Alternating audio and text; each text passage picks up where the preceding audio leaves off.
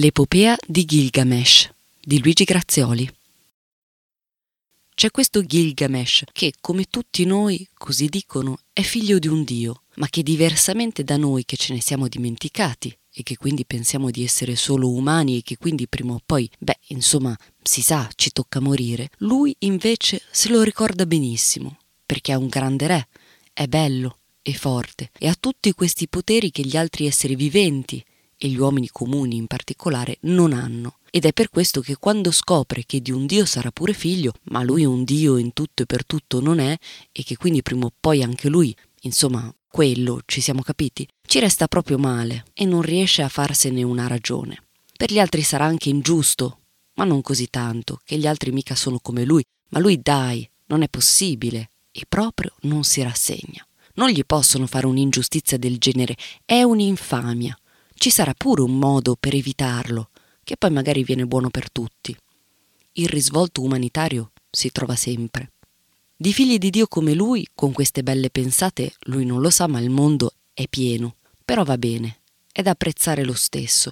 Anche perché fanno tutti una brutta fine. Per questo che a un pessimista verrebbe da pensare che è così che va a finire, sempre, la generosità. Insomma, Gilgamesh si chiede cosa può fare. Ma all'inizio non è che ci pensa tanto. È un re di un grande regno che lui rende sempre più potente, uno che viaggia, compie imprese, perché ci tiene al suo buon nome, tanto più che la gloria è anche un modo per non morire del tutto, come diceva il poeta, ma è anche un giovanotto piuttosto arrogante e prepotente e libidinoso, come si addice a uno che per nascita, biologia e censo è superiore a tutti e i suoi sudditi lo ammirano. Ma alla lunga si stancano anche, specie i mariti, che non gradiscono il fatto che le fresche mogliettine, tutte vergini ovviamente, vengano prima deflorate da lui con il rischio, alquanto plausibile, di non reggere poi loro il confronto. E insomma tutti quanti pregano gli dèi che mandino qualcuno che gli faccia abbassare le arie. Così gli creano un uomo selvatico, ispido, sporco, fortissimo, ma piuttosto sempliciotto, chiamato Enkidu, che vive nella steppa e nei boschi con le fiere, in totale simbiosi, tanto che alcuni malignano dei rapporti anche più intimi. E grugnisce, e muggisce, e ruggisce, e si intende benissimo con tutte, si nutre di erbe come loro, e scorrazza giulivo in lungo e in largo senza pensieri, spaventando però i contadini e i cacciatori, liberando le fiere catturate e imperversando al loro fianco. Un bestione anche simpatico che appena entra in scena si capisce subito che diventerà amico inseparabile del protagonista e che se qualcuno dovrà morire, come in tutti i film hollywoodiani che si rispettano, quello sarà lui. E molto probabilmente al posto di quell'altro, in sua vece, come la capra al posto di Isacco, come tutti gli animali al posto degli uomini. Intanto però gli dèi lo hanno creato per contrastarlo, questo amico predestinato Gilgamesh, ma lui, essendo sempliciotto, viene buggerato da una donna, manco a dirlo. Sono le donne che fanno uscire dall'Eden e entrare nella cultura, o nella civiltà se si preferisce, nelle dolcezze dell'infelicità. Questo è quanto dicono gli uomini, perlomeno. Gli mandano una prostituta sacra che gli insegna tutti i segreti della carne per sei giorni e sette notti, è una formula che ritorna spesso, facendogli recuperare in una volta sola tutta l'astinenza pregressa. Dopodiché lui è come se si svegliasse al mondo, mentre io, e chiunque come me, sarebbe crollato molto, ma molto prima, anche se poi mi sarei vantato della performance come tutti. La prostituta lo porta in città, lavato, pettinato, profumato e ben vestito. E lì, anche se così conciato sembra un po' un fighetto di taglia ics ics ics ics elle, sfida Gilgamesh e, cosa strana, lo vince. Ma in realtà poi non lo vince davvero e lo sconfitto, magnanimo, prende a vogliergli bene e lo coccola e lo impone anche al popolo come il miglior amico che gli dèi potessero inviargli. Che vi avevo detto? Ne fanno insieme di cotte e di crude, finché non gli viene in mente di tentare l'impresa delle imprese, quella di andare in una montagna sacra coperta di grandissimi cedri, che poi sarebbero venuti utilissimi per i palazzi e l'edilizia di lusso della capitale, la grande metropoli Uruk, già dotata da Gilgamesh di possenti mura di mattone cotto, e di ammazzare il custode Ubaba, un mostro protetto da una cooperativa di dèi, che lo hanno dotato di forze e strumenti di guerra insuperabili. Eppure i due, dopo una lotta memorabile, ce la fanno, con l'aiuto non secondario, bisogna dirlo, dei doni del Dio Supremo che li ha presi sotto la sua ala. Immobilizzano e poi, nonostante le suppliche, macellano il mostro o demone o incarnazione di tutti i mali che almeno sparissero per sempre con lui, e se ne vanno carichi di bottino e di fama. Le montagne e le foreste tremano, scosse da brividi, e anche gli dei non sono contentissimi quando i due depongono la testa tagliata davanti a loro, un'usanza che da quelle parti non è mai venuta meno, perché loro, diversamente da noi rinnegati, alle tradizioni ci tengono. Specie Enlil, potentissimo dio della terra, e parecchio altro ancora, che al defunto era particolarmente affezionato. I due non si preoccupano e quando tornano sono feste e canti e danze per tutti. La gloria rifulge attorno a loro, attorno a Gilgamesh in particolare, tanto che vedendolo Ishtar, la dea dell'amore, per non smentire il suo titolo, è presa dalla foia per lui e gli si offre senza mezzi termini. Di corsa uno ci andrebbe, vogliamo scherzare, la dea dell'amore, altro che tutte le sciacquette e gli sciacquetti che girano per la corte e in città. Godurie mirabolanti, come minimo impensabili. Invece Gilgamesh le dice no. No? Eh no, mica è scemo. Lo sa che fine hanno fatto tutti i suoi amanti una volta che se n'è saziata. Non solo, glielo rinfaccia anche. Gli dà, senza mezzi termini, della troia. Strega e vampira e assassina, un tatto squisito. Una volta a palazzo usava così. Le moine arrivano dopo con i francesi e quei loro baffetti a filo di labbro. Che già rifiutare una donna, anche racchia, mi scuso per la mia di indelicatezza, uno si attira odio eterno e vendetta garantita, figurarsi una che, oltre che dea dell'amore, lo è anche della guerra. Perché a quei tempi avevano le idee chiare e non avevano ancora diviso l'India di come faranno, per esempio, greci e romani, salvo poi cercare di rimediare, parzialmente quantomeno, facendo dei rispettivi titolari due amanti. Vabbè, Gilgamesh, l'impavido, non cede, lascia il talamo della dea vuoto e desolato. Uno si aspetterebbe che la dea oltraggiata si faccia vendetta da sé, che ci vuole. E invece no, come una bambina viziata, lei va a chiedere aiuto al babbo e ai familiari. C'ha la bua, poverina. Fa i capricci. Lo voglio morto. Lui e quel bifolco calzato e vestito del suo amichetto. Pretende un toro celeste che li stermini, compresi un bel po' di concittadini, già che c'è. Gli dei glielo confezionano seduta stante e lo spediscono a Uruk, dove appunto imperversa, spargendo stragi su stragi. Poi però arrivano i due amigos, che all'inizio tremano di paura.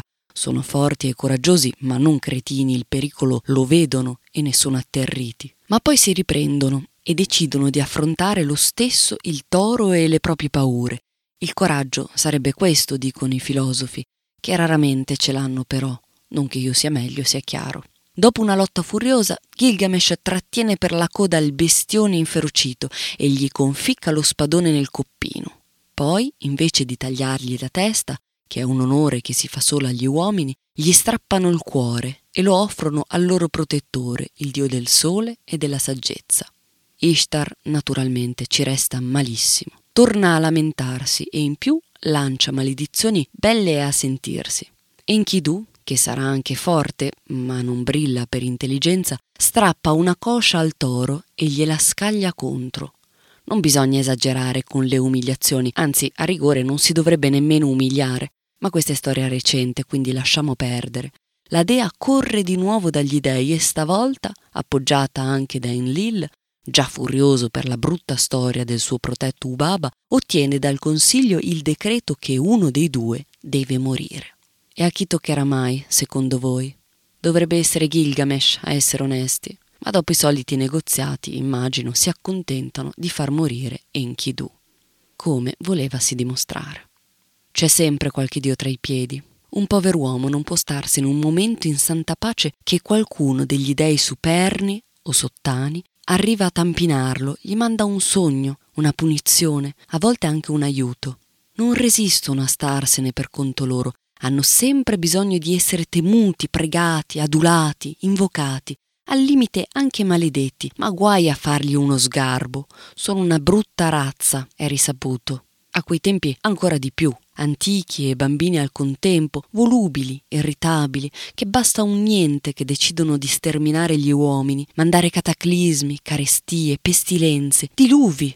Troppo facile così, e se anche per una volta sembra che ci passino sopra, stiamo certi che la punizione arriva, se non al primo colpo, al secondo, e se non direttamente, di lato.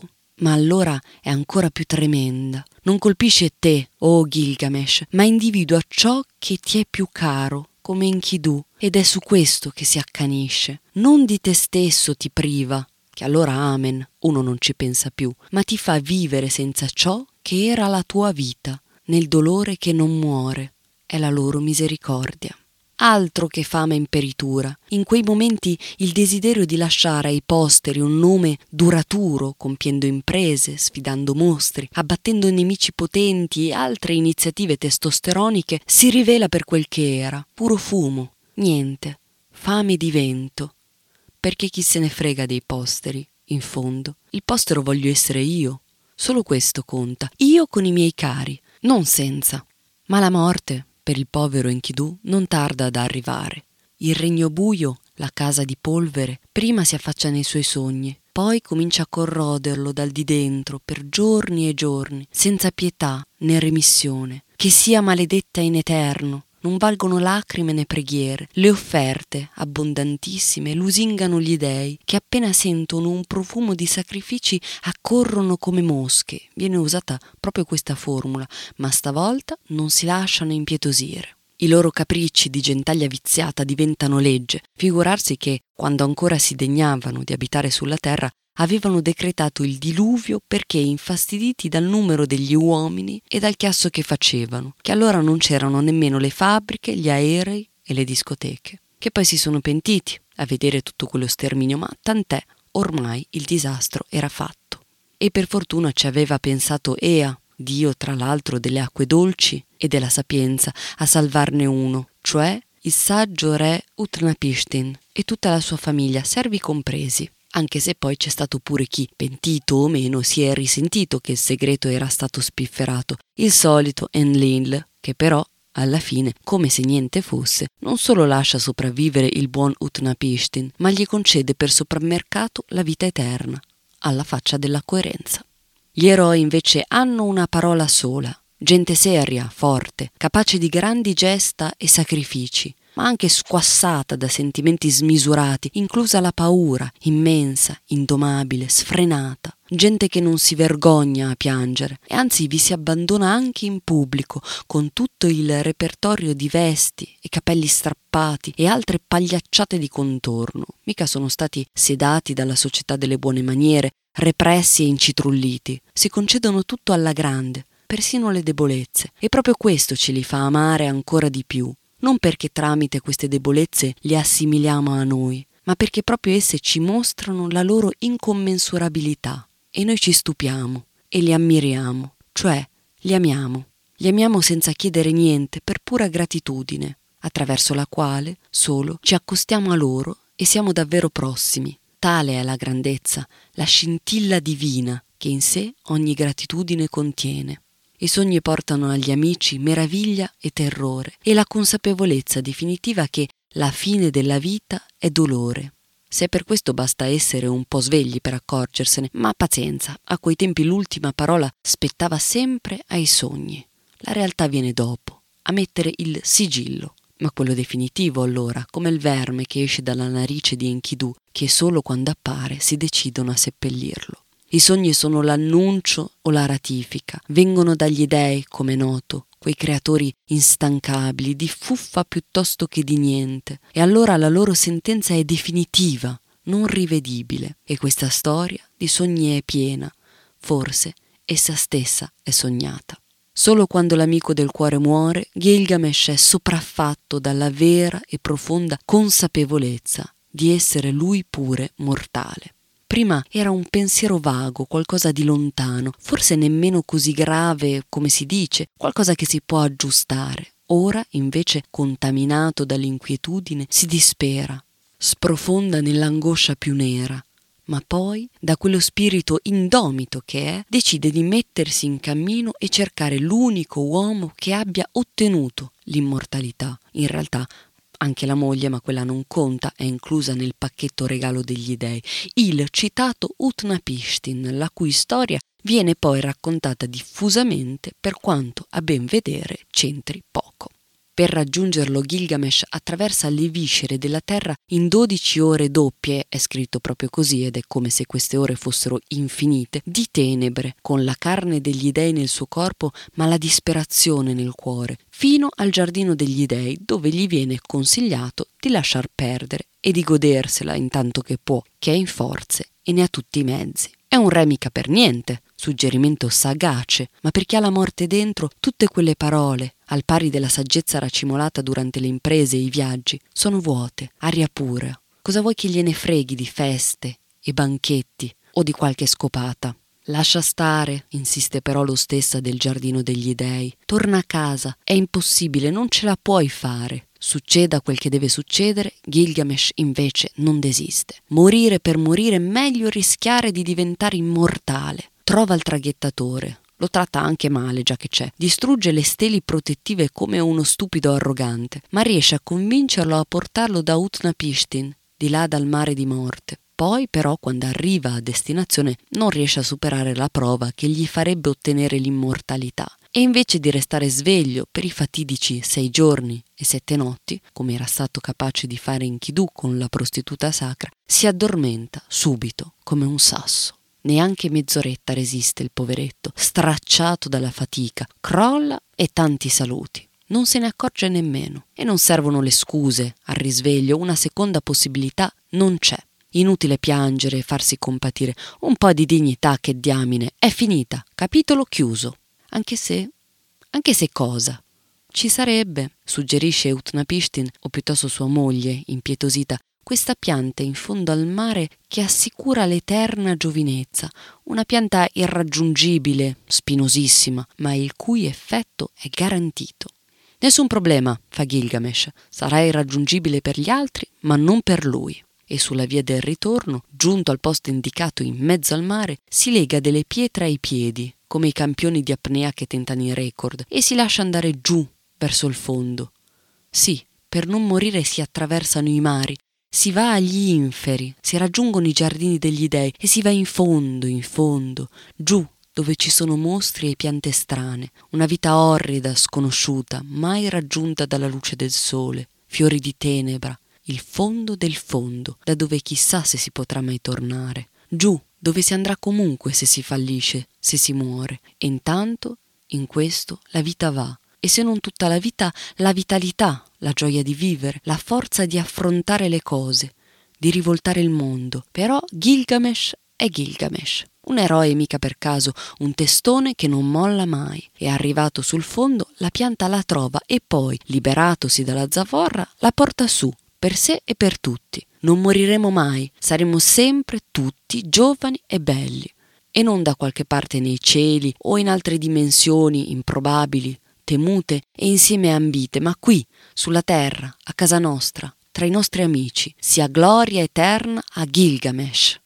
Solo che poi, appena risalito sulla barca, lo stanco eroe si distrae e un serpente sbucato dagli abissi, un altro serpente, allora è un vizio, gliela ruba e, spine o non spine, se la pappa tutta quanta. E subito cambia pelle. Quindi funzionava davvero. Intanto però il ladro si è di nuovo inabissato e chi lo ritrova più? Va a godersi l'eterna giovinezza, a sprecare questo dono inestimabile, come forse è destino che vadano sprecati tutti i doni del genere.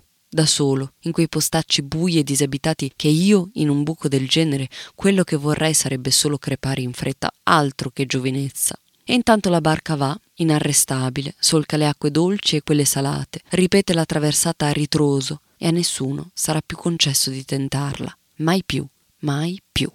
A Gilgamesh, allora, non resta che tornarsene a casa, dove sarà accolto con giubilo e feste, dove potrà compiere magari altre imprese, governare con maggiore saggezza quella che le esperienze e anche la disillusione lasciano in eredità e far incidere la sua storia su una stele, essere cantato ancora in vita, celebrato e ammirato e invidiato e infine, come tutti, morire. perché alla fine, al contrario di tutti i film hollywoodiani che si rispettano, anche il protagonista morirà per sempre, senza remissione, gloria o non gloria, regno o non regno, madre divina o non madre divina. Poi sì, è vero, qualcuno racconta anche altre cose di lui, ma io solo questo ho sentito e solo questo ho letto e racconto. E sebbene pure qui dentro ci sono altre storie, per stavolta non le riferirò.